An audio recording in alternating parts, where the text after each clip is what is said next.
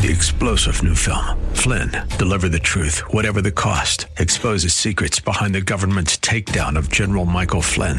Flynn knew what the intel world had been up to. He ordered the first audit of the use of contractors. This set off alarm bells. He told the truth. He was the most dangerous person for Donald Trump to hire. They had to get rid of Flynn. Flynn, deliver the truth, whatever the cost. Available now. Watch it today. Go to salemnow.com. Salemnow.com.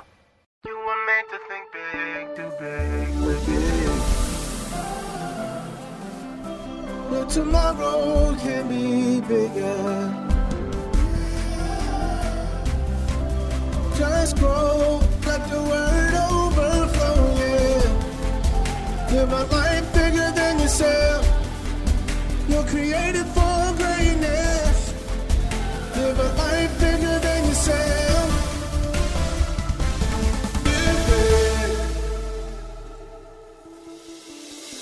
Hello, we're so glad that you joined us today. This is the Live Big broadcast with Derek Grier. We believe that this teaching from God's Word will empower you to live a full, impactful life in Christ. As always, you can access this teaching and more for free on our YouTube channel at Grace Church VA TV. Let's get into the Word.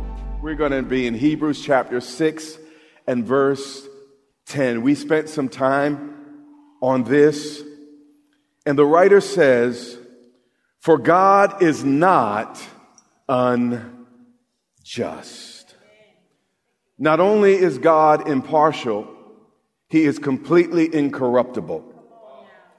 Now, people in life tend to do things, uh, you know, for gain or for fear of consequences. But God, who already owns everything, what might he gain by making himself less at any point in time? Or is our God ever intimidated by a human that he might feel the need to lie? You see, justice is not just something God has, justice is what God is. Psalms chapter 7 and verse 11 says this God is a just judge.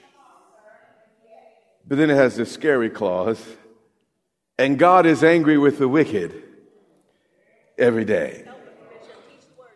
Now, I know how the daily news irritates me. How about some of you?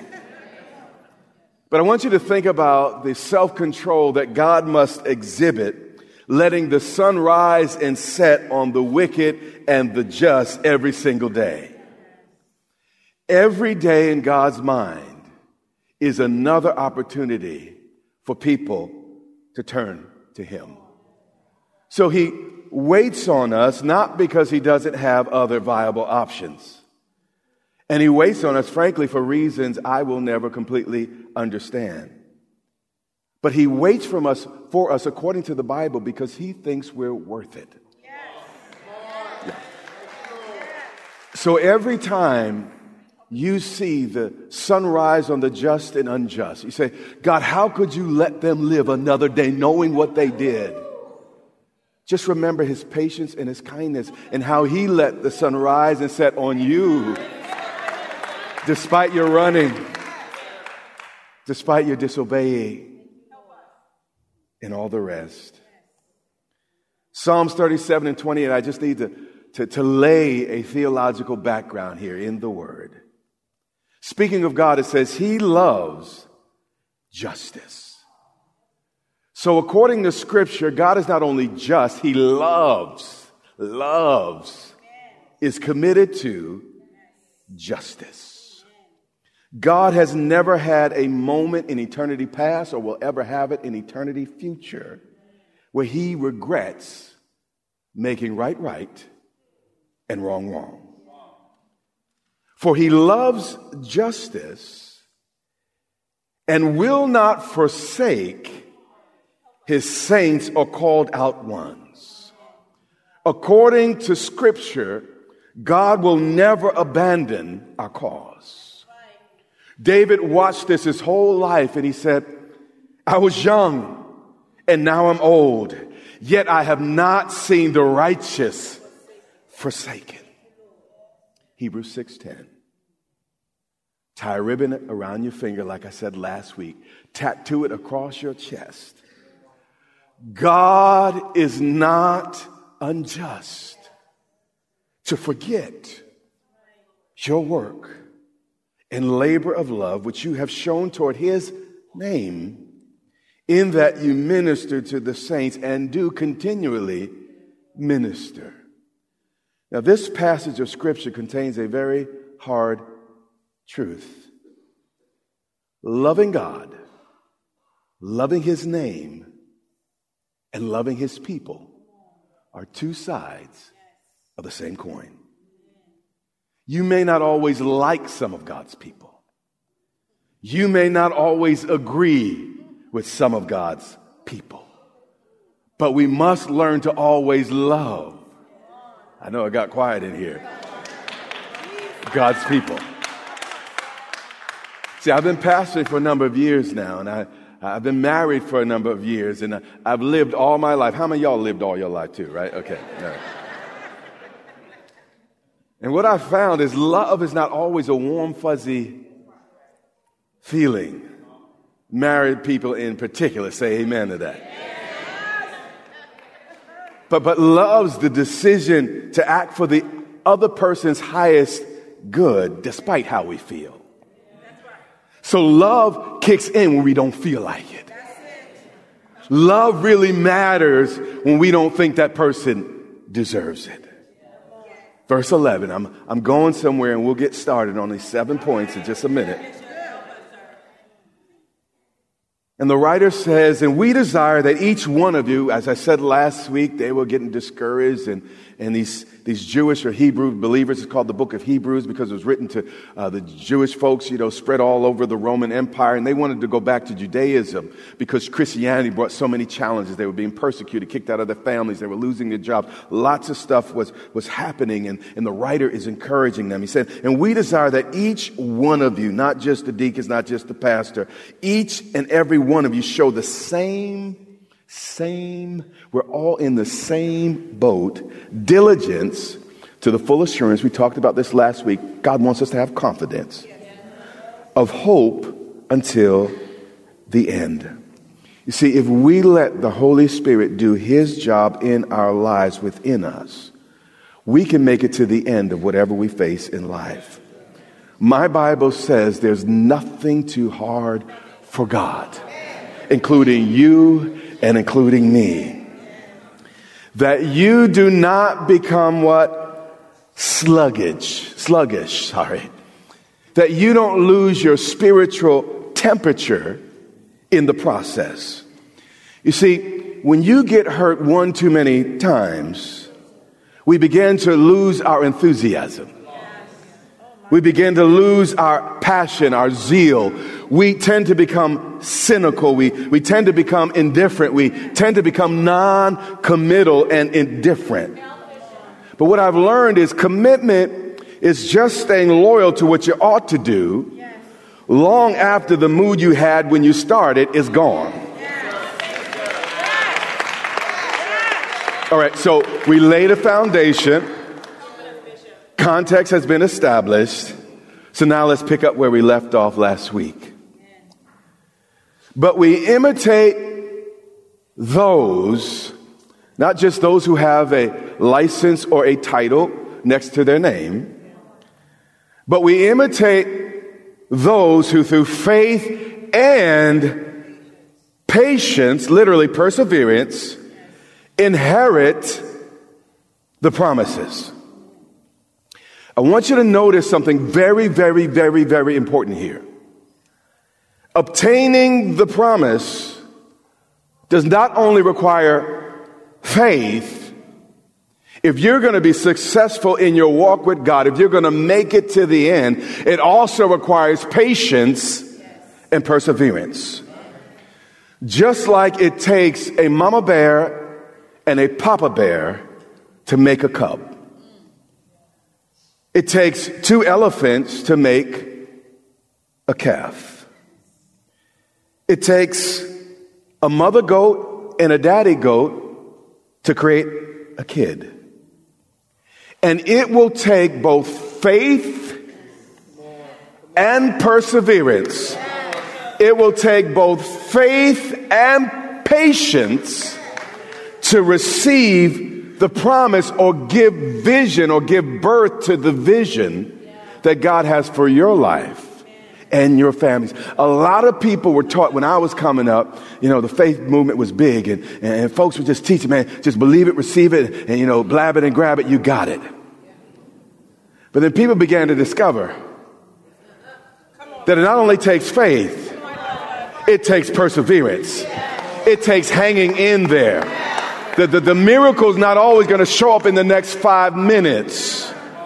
Now, I believe that we're justified by faith and faith alone.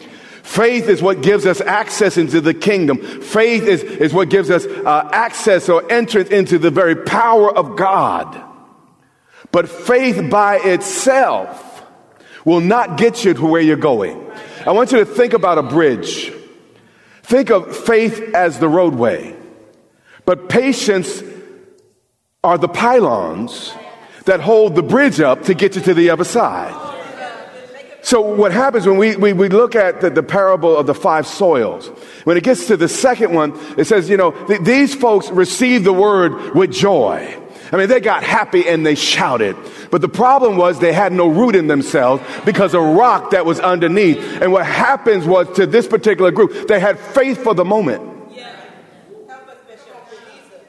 But they weren't established in the pylons. They didn't have the patience to endure. And then it went on and said when, when, when testing and, and, and persecution and tribulation come, they give up on the word of God. And what I want to encourage you today is yes, you heard God.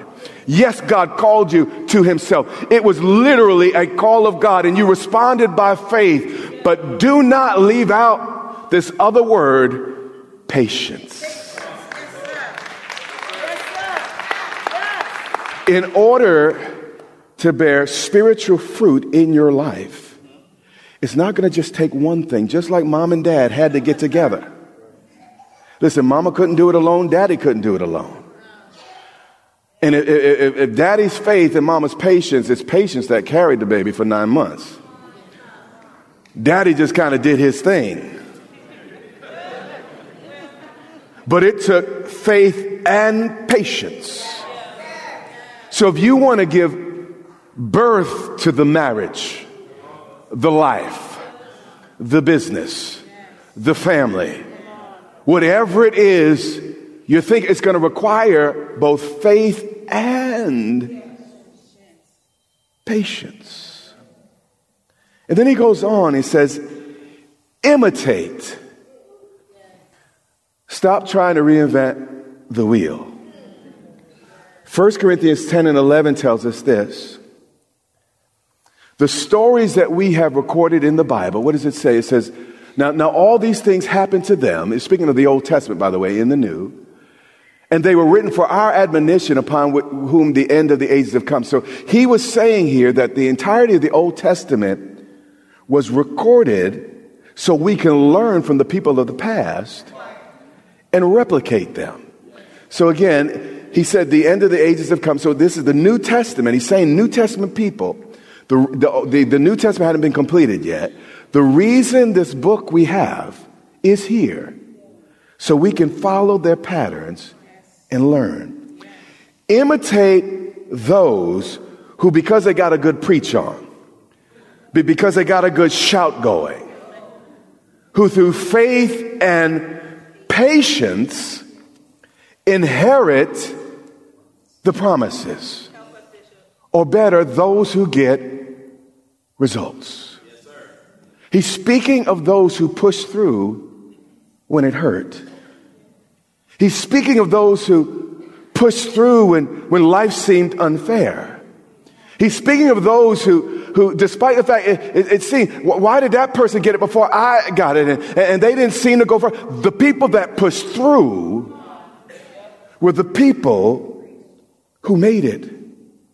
There are no substitutes in life for results.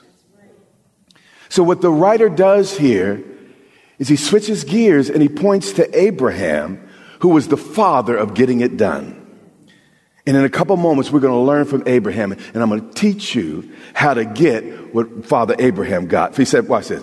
For when God made a promise to who? Abraham. He went back into the Old Testament because he could swear, or God could swear by no one greater. He swore by himself saying, surely, I mean, God, he, you know, he punctuate this thing and, and God has passion about his promises. His goodness is pursuing us, following after us. God is not lazily just sitting there. God is passionate for us. You know, Jesus on the cross, what do we call it? The passion of the Christ. God came down, became one, one of amongst us and one of us and lived among, and died on a cross because he was passionate about his people.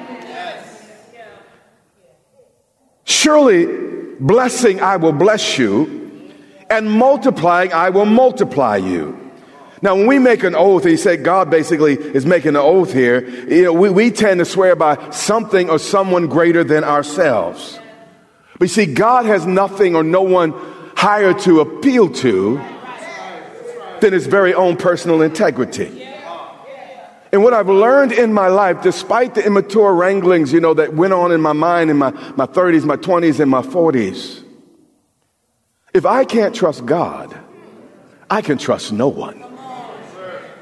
If God is not faithful, no one will be faithful. If I can't trust God, I can't even trust myself. But, but watch this. I hear the wheels turning. And so, after, after, after, after he had waited patiently, endured, there's those ugly words, patience and endurance. Don't like those words. But after patience and endurance, he obtained the promise. God promised an old man and a barren old woman a baby. And if anyone ever faced feelings of inadequacy, if anyone ever had voices in their head saying, I can't, it's too late, it's impossible, not with him, not with her, God, this does not make sense. God, come on, there gotta be a better way. As smart as you are, there gotta be. If anyone ever felt that, this couple did. So today we're gonna learn from their example as quickly as I can. We're gonna talk about how to overcome seven emotional barriers that will always exist when you try to step into the promises of God. And we're going to start with number one procrastination. I'll sell you up in the end of this. Genesis chapter 12, verse 1, then we'll move to verse 4. Now the Lord said to Abram, Get out of your country, from your family, from your father's house, to a land I will show you. Watch this. Verse 4. So Abraham departed as the Lord had spoken to him, but that's the only part of the sentence he completed. Because the next clause says, and Lot went with him. God told him to get away from his family. But Lot was his nephew. God not only told him to get out of town, he told him to get away from his family, his idol worshiping family that would only bring him down. Please love your family. Don't everyone say, I need, I'm not need that. love your family. This was a specific call to Abraham.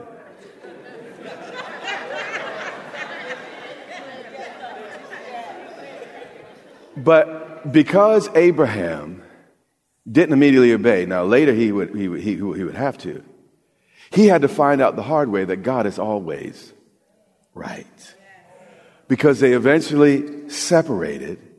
And then Lot had relations with his two daughters. Uh, say yuck twice. Yuck, yuck.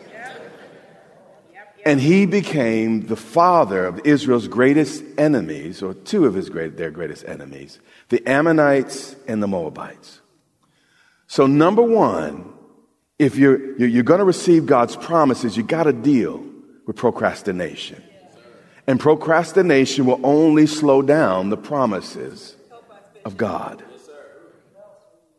But then, number two, he had to deal with distraction. Watch Genesis 14 and 14. And this distraction came really because of the procrastination.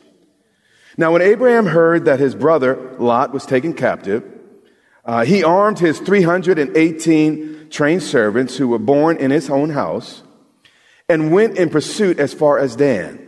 Now, if he had left Lot in Ur like he was supposed to, he would not have had to use his resources here to fight this battle. Nonetheless, despite though all, all of his mis- misdoings and all the rest, Abraham met Melchizedek because of this, this battle and caused him to tap into the power of the tithe long before Moses, long before the law and all that. But, but here's the deal. If God did not use my mistakes for his purposes, he will have little less to work with. And Abraham made mistakes. But I want you to see that God still worked with those mistakes. Now, we don't intentionally go around trying to make mistakes, but when we make mistakes and when we err in our way, God knows how to cover us, knows how to keep us, and how to preserve us. And He knows how to use it for His good. God probably had a, a plan for Abraham to meet Melchizedek another way, but God used again Abraham's mistakes for His own purposes. And there's some places in your life God would have preferred that you would have gotten there another way. But despite the path you're taking, God can still get you there. You hear what I'm saying? And there are appointments. You know, what happens when your GPS, you make a wrong turn, it says recalculate. And God knows how to recalculate your situation to get you back on the right road to where you need to go.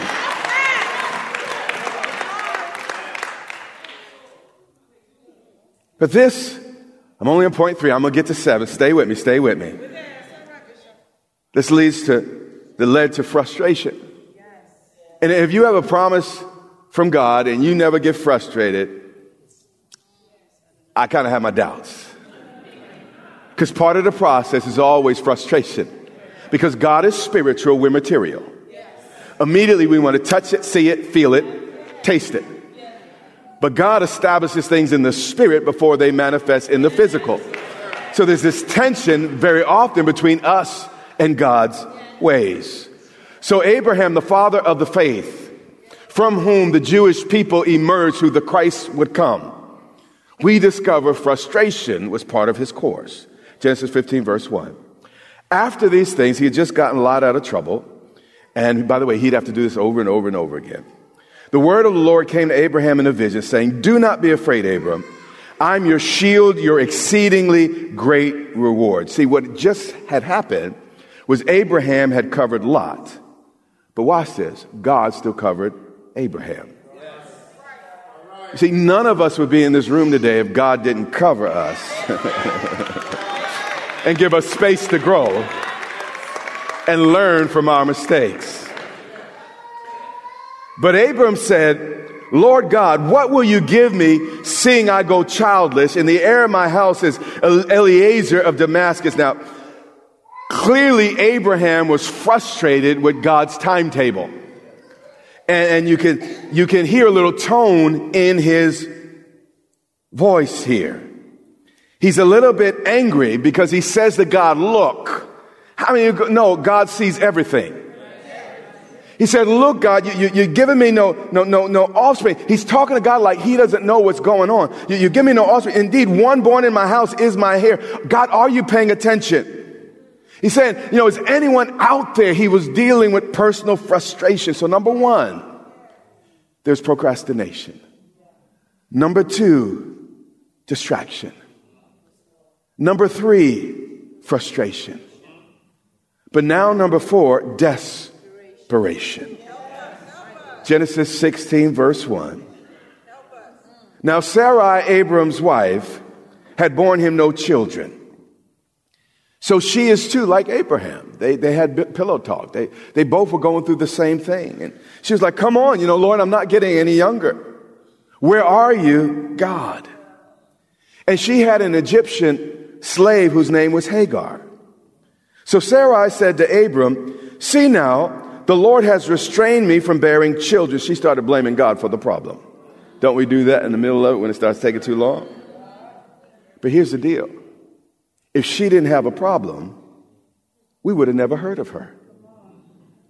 Without her barrenness, there'd be no need for a miracle. And without a miracle, what's the point of her being in the text? You see, some of our weaknesses exist so God can use them to bring glory as He helps us overcome them. You've been listening to Live Big with Bishop Derek Grier. Join us next time as we continue this teaching. We pray that God's Word has equipped you to think big, do big, and live big in a way that your life overflows and blesses those around you. If you want to learn more about becoming a Christian, or you feel that you need to rededicate your life to Christ, we want to walk you through the steps to do so. Go to gracechurchva.org slash salvation to find out more and watch videos from Bishop Grier that will guide you into your life in Christ. Again, that's gracechurchva.org slash salvation. We invite you to worship with us online each Sunday on our YouTube channel at Grace Church VA TV. While you're there, remember to subscribe and hit the notification bell to get all of our latest content. That's our time for today. Until next time, remember, you have what it takes in Christ to live big.